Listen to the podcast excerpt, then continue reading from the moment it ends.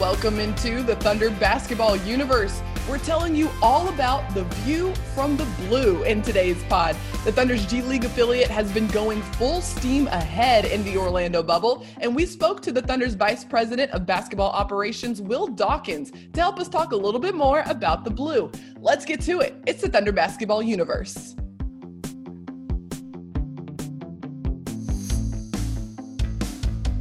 Well, we're recording this on Monday, March first, which means two things. Nick, one, it's been almost a full year since we started these remote operations when our world kind of turned over, when the entire country's world just turned upside down. That's crazy. But two, we are on the second day of this protracted, prolonged, luxurious three-day break between Thunder games. It, it, that is also crazy.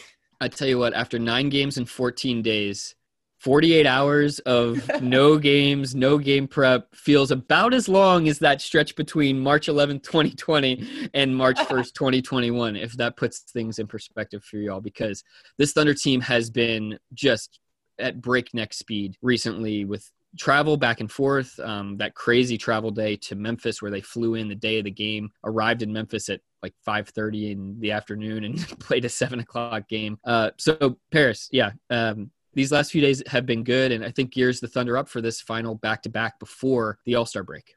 And one thing that we learn about the Thunder, we've known about it all season long, is that they do not make any excuses. They are going to look at this long stretch of games, back-to-back, as an opportunity to get better and see what they're made of. And they really put that mettle to the test over these past stretch of games. And luckily, they got a little extra boost off the bench in these past two games. And that boost has come from Ty Jerome. Hamadou Diallo has been out for the Thunder over these past two games with a little bit of groin soreness. And so the Thunder recalled Ty Jerome from the G League bubble. And Nick, what a debut for this guy.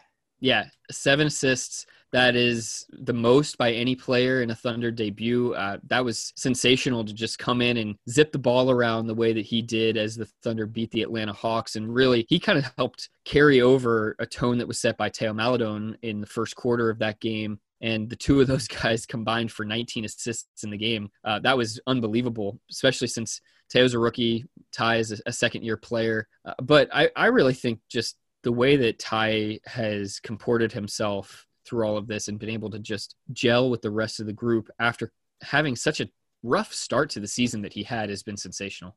And we'll get into that a little bit later. We have a guest on our pod today, Will Dawkins, and he's talking all things G League, everything that's happening in the G League bubble right now with the blue.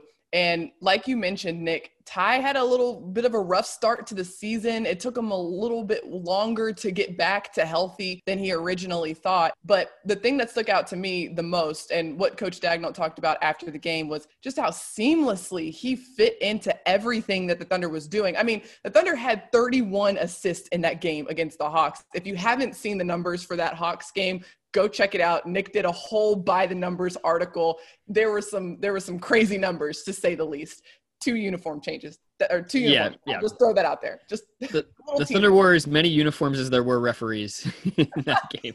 That's the stat of the game. Yeah. Right next to that was thirty-one assists. Of course, Ty had seven, but like you said, just fit into everything that the Thunder was doing. And was really fun to watch. I mean, the Thunder hasn't really gotten a chance to see Ty play in that many minutes. And mind you, he came in and he played twenty-two minutes in his very first Thunder game, followed that up the very next day with twenty-nine minutes in the Denver game. So he came in, hit the ground running, and put up an impressive performance. And like Coach Daigneault said after that game, it's a really good example and a testament to kind of the holistic development that goes in the Thunder organization with the blue and the Thunder.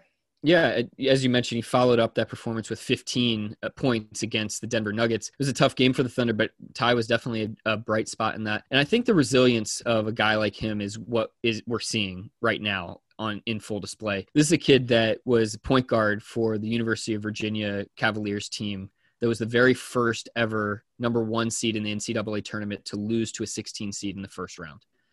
And to be able to pick yourself off the mat, to keep your chin up for a whole calendar year, walking around campus and come back determined and be able to get yourself back into that position and win the national title the next year as the point guard, Paris, you know, there's so much responsibility and leadership that falls on that person's plate.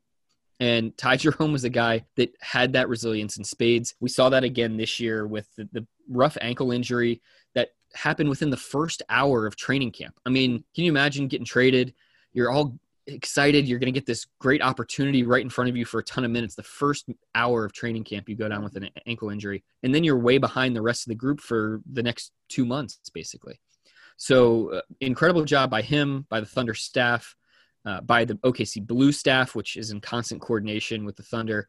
And then great job by Ty, just hanging in there and not getting down. Just a competitive guy. That's what Coach Grant Gibbs talks about when he talks about Ty Jerome. He's just competitive. S G A said he's just a basketball player. If you put him in any sort of situation, any sort of lineup, he's going to fit in and he's going to do what he does. And that's that's play at a really high level. And that's really what the Thunder has all the way down the roster with the Thunder roster and the O K C Blue roster. We have seen, Nick, we've seen some games where down in that G League bubble, those guys are getting after it. Guys like Aleksej Pokuševski, Moses Brown, just getting in there and, and making a difference, being competitors, and taking advantage of the opportunity that they have ahead of them. When it's the Thunder, I mean, they're taking advantage of being in these rough kind of back-to-back situations, game after game, testing their mettle. Down in the G League bubble, they're taking advantage advantage of that opportunity to be immersed in just a basketball environment and, and work on their growth and development as players. And that's what we're seeing. And it's it's been really fun to watch for these guys in Orlando. Yeah, I mean, what Mark Daigneault said that Moses Brown is down there rocking out. I think that was the exact term. The quote, yeah. The guy's a double-double machine right now. Poku is running point guard, running pick and roll. That's the fascinating thing, and, and we'll talk to Will Dawkins about him a little bit more later on in the show. Um, Will Dawkins, by the way, is the, the vice president of basketball operations, really in charge of scouting. So he's one of those guys that's been out on the road getting a look at all of these players that have been brought into the Thunder program. But Poku, he's seven feet tall. He's running pick and roll. And if you think about it, I mean, can you imagine if you were seven foot tall playing point guard, how easy those drop off passes, right, I'd those, still be in the league. Those drop off passes would be so easy. And so we're kind of seeing that nice little combo, a seven footer to seven foot two pick and roll right in the middle of the floor, Poku to Moses Brown. That's been fun to watch. No, that that's the thing. Two seven footers are on the floor for the Blue. Re- really in any given point, you've got Omer Yurtseven, who's also out there at seven feet tall. And like you said, Poku has done a great job of also just stepping up his facilitating and, and p- balancing out his well-rounded game. He's got such a unique skill set at his height and his length, and he is really taking advantage of the opportunity to be a playmaker down there, putting some really fun plays together. Be sure to follow at O K C Blue on all social channels. And from here on out through the rest of the Blue regular season, you can stream their games on the O K C Thunder website. Just go to O K C Thunder dot com, and all three remaining games for the Blue, Wednesday, Thursday, and Saturday, will be streaming live on O K C Thunder dot com. Be sure to check them out. They have been very, very fun to watch. They are eight and three right now in the G League bubble, so be sure to tune in. With that, let's now get into our interview with Vice President of Basketball Operations for the Thunder, Will Dawkins. Will, thank you so much for joining us on our podcast today. No problem. No problem. Happy to be here. Yeah. Thanks, Will. Will, you have been with the Thunder organization for so long. You're kind of a classic example of the whole organization's philosophy of development. And so just for our fans who maybe don't uh, know your backstory and your role exactly, will you explain kind of what your job is on the day-to-day now? Uh, yeah, I've been very fortunate to be around the Thunder organization um, since the beginning when we got here in Oklahoma City, starting in kind of an intern role and kind of in the video room and my working my way up. So I've been blessed and fortunate. The leadership team has, has given me different opportunities to grow myself and develop, which is something obviously we want for everyone in the organization, players and staff alone. So I've I've been a beneficiary of that. So right now I kind of help within the front office, overseeing a lot of the scouting department and evaluation, but also helping out on strategy and things of that nature, doing whatever I can to be a part of the team. And you had a, a pretty big role in, in scouting some of the guys that are down there in the Orlando bubble right now. Moses Brown, Poku, you've got Josh Hall and, yeah. and Ty Jerome as well. Just what was that process like, you know, scouting these guys in the midst of what I imagine was a really tough, you know, summer for scouting? Yeah, it's a unique opportunity is kind of the way we took it. Um, there's obviously some disadvantages to it, but there was also some things where we were able to turn them into advantages for us. Uh, and going through the draft with guys like Josh Hall and Aleksej Pokuševski, um, you had to find unique ways to evaluate them. But fortunately for us, we were able to get out early and see those guys the summer before. I remember going out to Greece and seeing Aleksej play for Serbia and getting a chance there, um, and having our scouts go earlier before the pandemic actually hit, so we can see those guys then. And going into the the high school circuit, the prep school circuit, to see Josh Hall as well is a little different. So they both come from unique backgrounds where they weren't in college, but you got an opportunity to see them early. And then once um, everything shut down with the pandemic, you were able to do a lot of stuff like we're doing through Zoom and online and interviews. And we got a chance to really get to know them pretty well. Didn't get to interact with them as much in person, but you actually spent more time getting to know them and talking to them uh, online and computer. So it was unique. And then you have the pros and, and Moses Brown and Ty, who played for other teams last year, but you're still evaluating them. And our pro do does, does a great job of mixing with our amateur group on guys that we studied in college. Once they become pros, we kind of shift it over and the book gets into their hands with all the information. And you're tracking those players and a lot of players, and the ones you look for and you like in college, you try to find a way to get them in the N B A as well. Well, just, you know, you can't be on that red eye to Athens uh, every every week. So with with kind of limited touch points, and, you know, it's not super easy also to go see a guy like Josh Hall uh, all yeah. the time either. When you have limited touch points, what's your mindset when you go into those situations in terms of how you're going to maximize those visits? Yeah. So I have to give a lot of credit to the amateur evaluators. They do a lot of work ahead of time, and they're early on a lot of these guys. So we know who they are in advance of before their year that they're coming up to be draft eligible.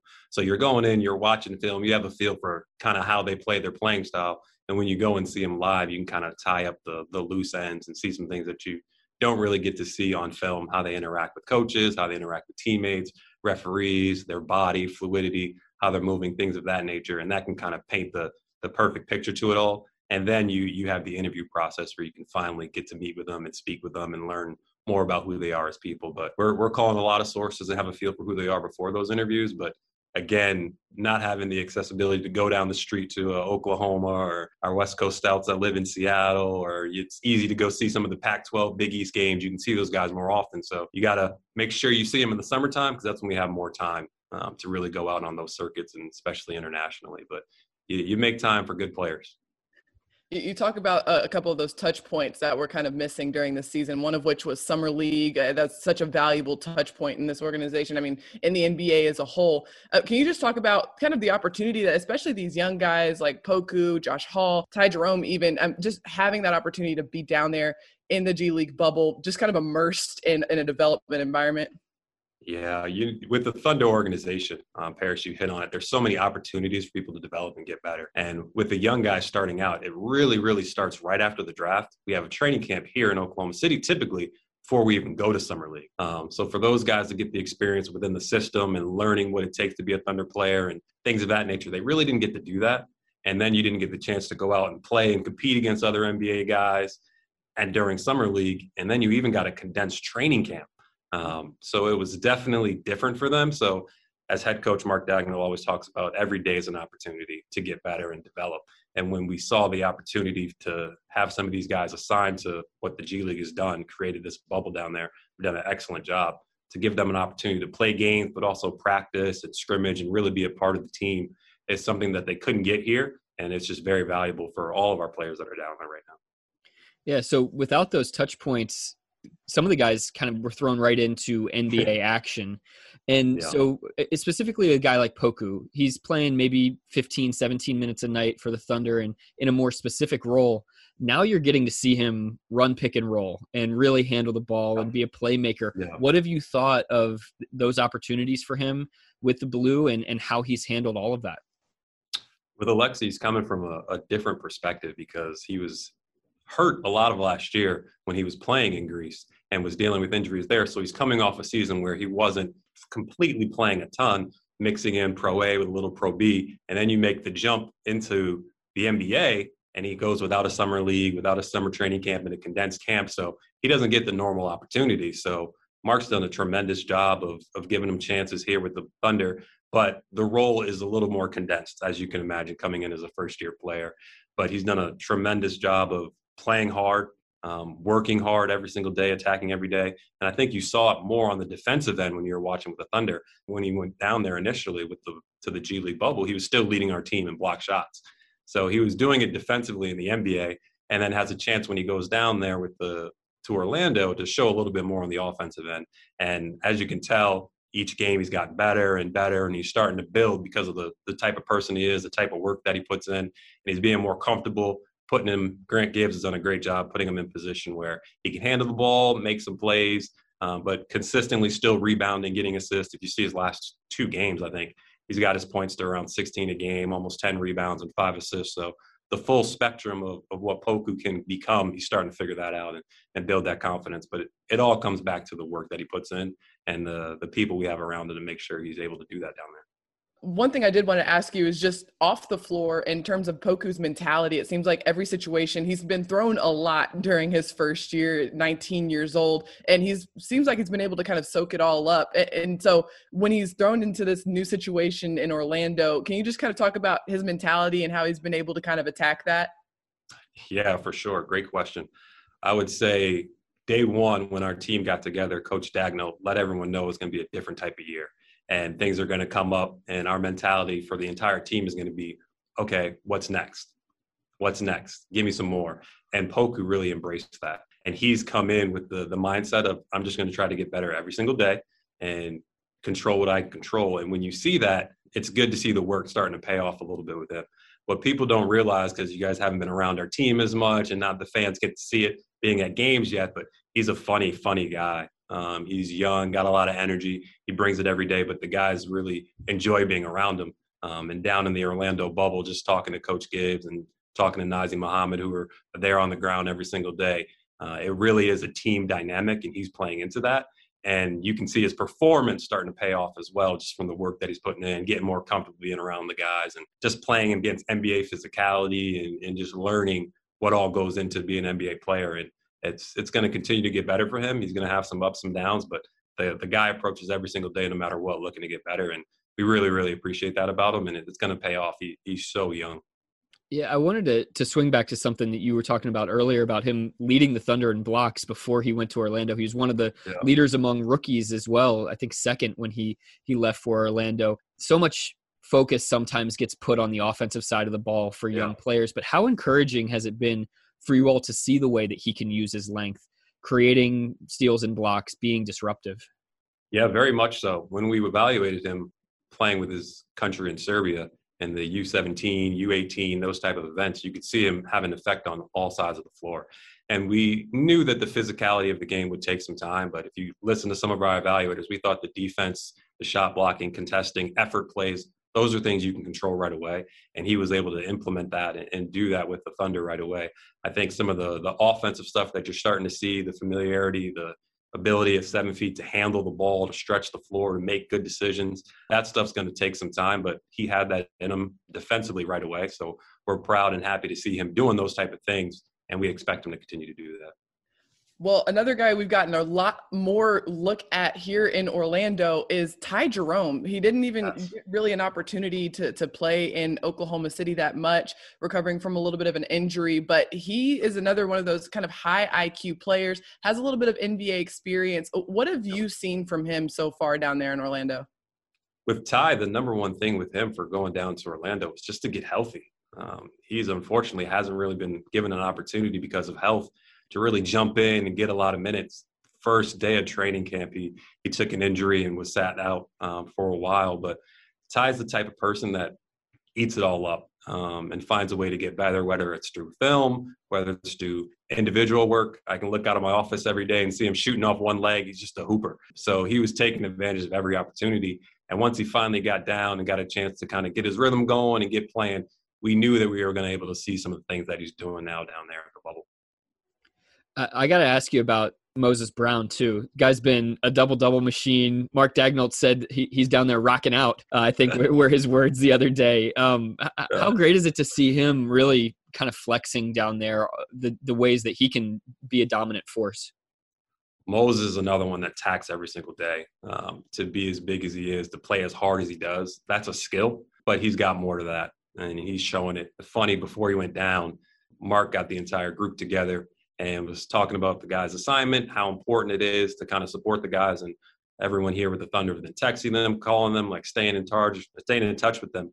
And Moses was speaking. I think it was Al Horford was like, "Hey, when you get down there, we want to see some double doubles. We want to see you do some work." And Moses was like, "I got you guys, I got you." And obviously, he's he's been tremendous. He's not have to deal with any injuries, and he's kind of gone through it, unlike some of the other guys where he's been straight from the beginning, running and going. And I think he's got like seven double doubles down there. He's leading the the G League in rebounds, second in blocks, first or second and second chance points. He's just playing really, really hard and doing it on both sides of the floor. So we're happy to see that for Moses, because he's a great, great young man, and he plays really hard and puts the work in every single day. So happy to see it pay off for him. Um, and then he can text Al and let him know that he's living up to the request for sure. He definitely is. And and he's, you know, raising a few eyebrows just in, in my perspective and per, just personally, his connection with Poku. I mean, two seven footers and the way that they've been able to connect on the offensive side, but also defensively as well, just kind of wreaking havoc in there in the paint. I, I wanted to ask you, what has kind of impressed you the most or stood out to you the most from what you've seen from those guys down there in Orlando so far? Yeah, I would say Coach Grant Gibbs and his staff have done a great job with the season, having a, a condensed training camp and getting guys going. If you look at some of the analytics, how efficient we are scoring the basketball, first and second as far as three-point efficiency, um, scoring efficiency, field goal efficiency, but also just scoring. But number one in assists. So the way we're getting it, um, we're playing a really team-related game. But if you look on the other end, our defense has been almost as good. Um, leading in rebounds, block shots, things of that nature. So it's a two end of the floor game being preached by our coaching staff, and those guys have kind of eaten it all up. And you see a unique group of four or five combination when everyone's playing the small ball. We have two seven footers out there running pick and roll, making plays, and kind of gaining experience that they wouldn't be getting up here right now. And that's the biggest thing.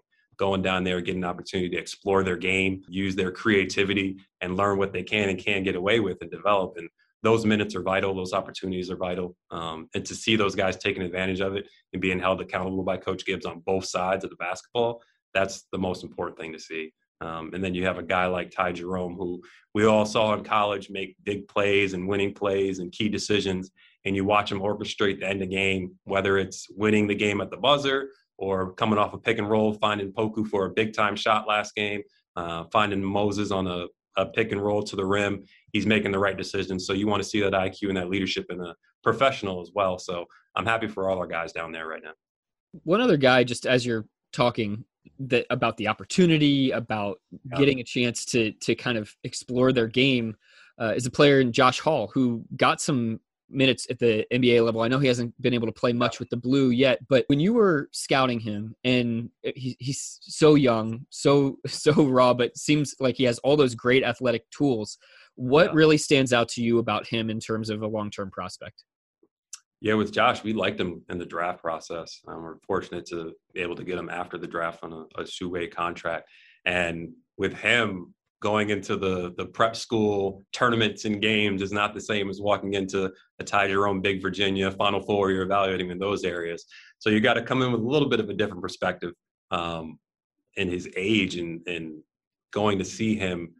The way he competed really stuck out. Um, he stands out athletically, the fluidity he has in his body, the length, ability to score at different levels, but also defend. So you see this live body and this ball of energy, and you get a chance to interview him. You find out what type of person he is. You're like, we can invest in this person, um, and think you're going to get your investment back because he works and he wants to be good.